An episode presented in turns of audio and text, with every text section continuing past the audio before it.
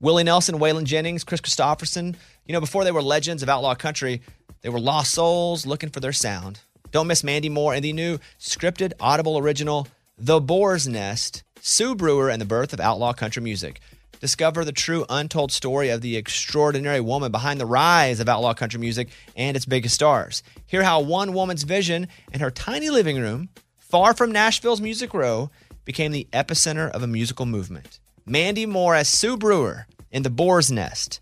Listen now at audible.com slash The Boar's Nest. On the Bobby Bones Show now. Ryan Hurd. I think I saw on your Instagram you're opening for Sam Hunt this past weekend. Mm-hmm. Yeah. What's the difference for you as far as your, your your mindset before you go on stage? If you're like the main support act, or if it's your show? Oh, it's so much easier to open these days. There's it's just a different feel, even if it's two thousand people at your own show, like or a thousand people or whatever, or less than that sometimes for me. But uh, it's they're there for you, so it's just a different, a little bit of a different mindset. But there's also like no pressure. I don't get nervous. It's a shorter set. It's usually 45 minutes, so that's like by the time I'm kind of bored, it's like all right, it's over, and you go hang out. And Sam has always been cool to us. I toured with we toured with him on the 15 in a 30 tour when Maren was on it, and uh, so we know the camp. And the next night I went and we did Summerfest in Milwaukee for the first time, and TR was the headliner that night. So I got to see Sam and Thomas this last weekend, so that was really cool. Um, but it's just a it's a little bit of a different mindset, but there's also less pressure, and I don't get very nervous at all or anything. So You're in a cool place where you can absolutely go headline your own shows, and you have a ton of songs, and people are very passionate about you. But you're also you can make pretty decent chunk of change being main support for another artist, and like you said, play it. I was talking to Dan and Shay because they're opening for Kenny right now, and they're like, it's awesome. yeah, Like we, we could go out. We don't have to, you know, take all our equipment, go Yep. out and just have fun. yeah, it's it's a different. It's nice to switch it up, like switch your days up too, because at some point you want to headline all the time and you want to play late in the day at festivals. But it's also nice to be done at like eight thirty and you don't have anything else to do. Like, all right, I'll just like watch the show or drink a beer or go to bed. So, uh, I think everybody enjoys the change of pace. When do you get tired? Meaning, in a year, is there a season and you start to go? Because for me, we know we start in January doing the radio show, and uh, if I take out all the other stuff, the TV, the traveling, but just the radio show alone, about June, I start to get fatigued for the first time. Is there a touring fatigue, and when does it usually hit? So I'll preface the answer by saying we basically took two years off. Like we did, we did shows during COVID times, but not like a tour.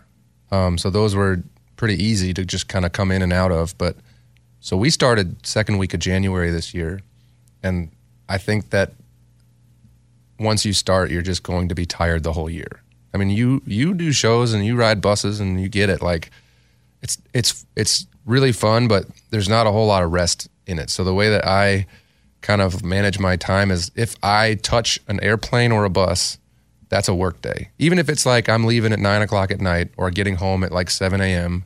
on the bus drops off drops me off at my house.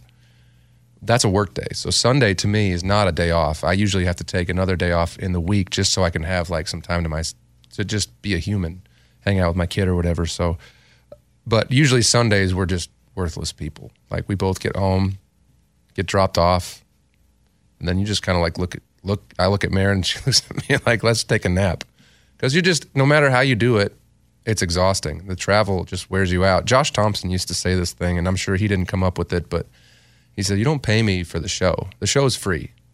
You pay me for getting there and getting back. Like that's the part that's work." So um, we really are blessed to both get to do it.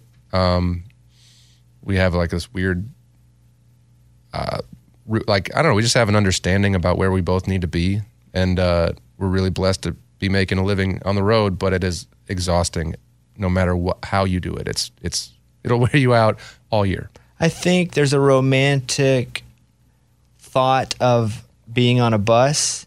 And listen, I the, the, I've tried, I've you know done little tours in cars and vans, and that really stinks. Yeah. And a bus is much better than that. But even when you're sleeping on a bus, you're driving overnight, and I never because I'm, I'm and we I have a big what they call the star bunk in the back. Like Yeah. you know, I have my own little room, but you're never really comfortable because the bus is always moving or or hitting the thing on the side of the road, or you're just never you're never just totally safe feeling. Yeah. You're always like, knock on wood, let's let's make it Yeah. the night. so I sleep better in a bunk. I don't know. I mean, we have every kind of bus you could imagine out between the two of us, and I still I sleep in a bunk because I, You like to be confined like that? Is that more comfortable? for whatever you? reason, I just those those crew buses ride smoother to me, and I for I just that's what I like. So the we have on you know Maren's bus has a star coach in the back, and we have our own like apartment back there, but. I, I it just feels like we bounce more on it. So I I like I like the bunk for when I'm just out with myself. So um, but hey, that bus I, I'll never ever speak poorly of of touring on a bus because it saves you. It really does. Like getting home at 7 a.m., getting to have a whole day with your kid, have like half a weekend almost on a Sunday Yeah. for us is usually what it is. Is is pretty special and important. And uh, you know, I do remember the one time where I was like, I can make a lot more money if I just like suck it up and drive the van. And Maren's like, no more van. Like we you you need to be home. Yeah, your quality of life is terrible. Right. It's so that was like five years ago, and I just remember her being the one that made that decision, and I, it was a good decision. It was like a family decision. Like whatever, even if you like don't make as much money, we we it's good to get home. So the thing about the bus, and we'll get off this, but I think that, that I learned early on was first of all, we had to rent them and it was like five grand a weekend. And I was like, Yep. I was like, what? What? I have to- yeah. you cannot get in that deal anymore either. Because they're so hard to get now. So before pandemic, I'd pay like five grand a weekend. And you know, that comes out of the money that you're making. And you're like, wow. And then you got to pay if you drive over eight hours, you got to take an extra bus driver. And most of the trips are over eight hours. So we have to put two drivers and that takes an extra bunk and you're trying to fit everybody in. And what also is, you don't really drive in the daytime because you don't want to be awake while you're moving. No. You know, for the most part, you know, if the bus would leave, we leave at 11, midnight, one o'clock. Your goal is to get on the bus and sleep. Yes, That's the, when the bus is moving, you want to be asleep. exactly. And so when you see people on tour, be like, man, it must be so cool. The goal is to be asleep on the tour bus. Yes. It's good to have when you're awake, but it's to be asleep on the bus. It's definitely a tool, and it's part of it, and it's really important, and it is fun. Don't don't, don't let anybody tell you that being on the bus isn't fun. It's a blast, but it's what you dream about when you're 14 years old. Is like living on a tour bus. Yeah. I'm serious. I Yeah, still yeah, yeah. every day I get up on that thing. I'm like, gosh, I really wish I was home, but this is pretty sweet. yes. Uh, but you're right. You, it's like there's little things about it that I think, and it's really fun showing people. Like whenever you go, I go everywhere I go. I, my day starts at three o'clock and I go till eleven. In my own like sound checks at three, and then I'm on. We have radio, and then we have friends, and we have meet and greet, and we have. But every day, someone's like, "Hey, can you meet my friend?" And I love doing that stuff. So you, and then like whoever you got there too. Like I'll always have guests out too, and I love having them up on the bus because they're just like looking around, and everybody wants to know like what's on the inside of it. yeah. and Mostly uh, it's bananas and, and protein bars for us. yeah, and we got like you know, if anyone wants a beer, you can have a beer, but don't Eddie's get, the only one that has beer on our bus. but don't get out of hand And he hides either. it. Yeah. because we're all working. So keep it between the navigational beacons, as Alan Jackson would say. In every pair of Tecovas boots, you can expect handmade quality, first wear comfort, and timeless Western style. A great pair of Western boots will elevate a casual look or add a refined flair that'll draw both eyes and compliments. Tecovas boots are always made from premium bovine and exotic leathers, and with occasional resoling, they'll last a lifetime. The best way to shop for boots is at your local Tecovas store, where you'll be greeted by the smell of fresh leather and a friendly smile. Come on in, grab a cold one, get fitted by a pro, and shop the latest styles. They offer custom branding and leather stamping if you want to personalize your boots or fine leather goods. And stay cool in short sleeve, moisture wicking pearl snap, or make your own shade with one of their classic straw hats, new in both men's and women's styles. And if you're planning to hit the road, Tecovas' ever growing lineup of rugged and full grain leather bags will get you where you're headed in style and are built to last decades. Visit tecovas.com. That's T E C O V A S.com. Tecovas.com. And don't go gently, y'all. I have a question because you, you know, you come to Nashville and you have always been an artist, but your path started as far as your commercial success as a songwriter. So it's a very interesting journey from a songwriter to a performer. What's it like looking back at that career journey now? I still think of myself as a writer, and I know Randy Goodman hates it when I say that. At some, my record label president, he hates when I say I think of myself as a writer. But that's where everything starts for me. So I love getting to do both things. I talk about my career as a pair of shoes. Like I have a right foot writing songs for myself and other people, and then the left foot is being an artist and singing them and traveling and touring. And I can't really imagine doing this without both. And someday I'll probably have to back one of them down, but while they're both working, it's really fun to get an opportunity to to still write for people like Jordan Davis and Maren and Lady A. Like those people are my friends and and it's so natural to write songs with them still and I still have that opportunity to get on their records and I feel like I still have a lot to offer as a songwriter for other people. And then at the other, we just talked about it like and then I get to get on a tour bus on Wednesday night and go play my songs for a bunch of people who know them and that's a dream come true. So um you know, I I do both things and I still get to and and I don't really I don't have to make a choice yet and maybe someday I will, but for me it's like that journey is is sort of like I've gotten to do everything and I still get to do everything and I'm really enjoying that. And the great thing about a bus is you can actually ride on a bus if you want to. Sure. It's hard Yeah. to do that in a van. Yeah, I was out with Thomas this weekend. We played Summerfest on the same night, and so we wrote a song. It was great. So we, it's always fun to to see your buddies on the road, and it's always you know, I've also as an artist like my music has been the best marketing tool for me.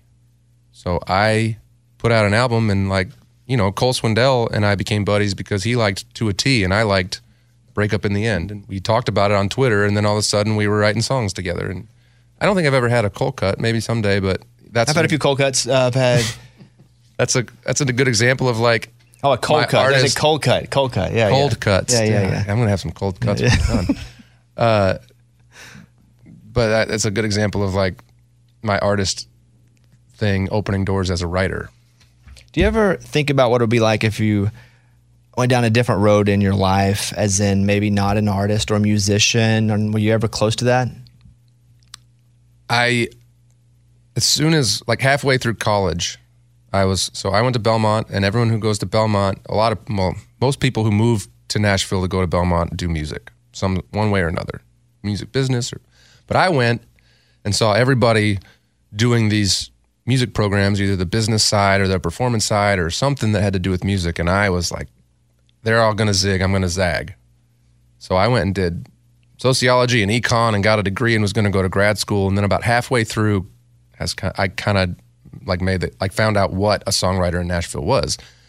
So I kind of put all of my eggs in that basket and started writing country songs. And so I guess like I would have gone to graduate school and maybe done something else, but I've never really had to.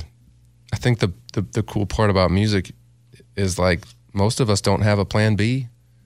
And so I don't I don't know. I always say like what you say, like I'd be the left fielder for the Cubs. No, I wouldn't. But like I liked sports growing up and I liked music growing up and but this is the only job I've ever wanted since I was 11 years old. So I don't know, man, maybe when I was a kid, my dad used to work in advertising and I always thought like, hey, if nothing else, I can go do something like my with my dad either at the company he's working for and at one time he had a he had an advertising agency and like maybe I'll go do something like that, but it never really came to that. So it's mostly like thinking about what I'm going to do after all this is over cuz your window doesn't last forever. I mean, for some people it does, but like being realistic about my own life, like unless like I, I I, hope that we have a whole lot more success, but at the end of the day, like you're only given what you're given. And so I'm trying to really enjoy this part of my life. And then you also in the back of your mind are like, okay, what happens when I'm old and nobody cares about my songs anymore? happens to everybody. It doesn't, it happens to everybody. So Now that's more where I, I'm sad. This that's more what I think about. We're all gonna die. Oh man, what a sad. yeah, but you could be, you, you can do this till you're done. Like for me, it's like, what happens when I'm 40 and like Yeah, a but lot I of can, I people can are do this only if I get higher ratings. me too. Yeah, true. true. me too. Uh, your road to Vegas and the iHeartRadio Music Festival has been a unique one. How does it feel playing this awesome festival? I'm just thrilled to be invited. I looked at the bill the other day and I just couldn't believe that my name was next to everybody else's. Uh, I mean, obviously, it's been a dream come true to have my songs on the radio. That's every single time somebody plays your song, whether I wrote it or whether I sing it. And that's a every time it's a dream come true because I grew up listening to country radio. So to get an opportunity to like go to a festival like this for the people that have supported you and made your dreams come true is a massive a massive deal for me. And uh, to get to play it on the same day as Maren is really fun. We always love doing that, and uh, it's a it's a busy day, but it's going to be a lot of fun. There he is, Ryan Hurd. Ryan, good to talk to you, buddy. Let's go. Get your Bobby Bones on. Bobby Bones, y'all. In every pair of Tecovas boots, you can expect handmade quality, first wear comfort, and timeless Western style. Tecovas boots are always made from premium bovine and exotic leathers, and with occasional resoling, they will last a lifetime. The best way to shop for boots is at your local Tecovas store, where you'll be greeted by the smell of fresh leather and a friendly smile. Come on in, grab a cold one, get fitted by a pro, and shop the latest styles. Visit tecovas.com. That's T E C O V A S.com. And don't go gently, y'all.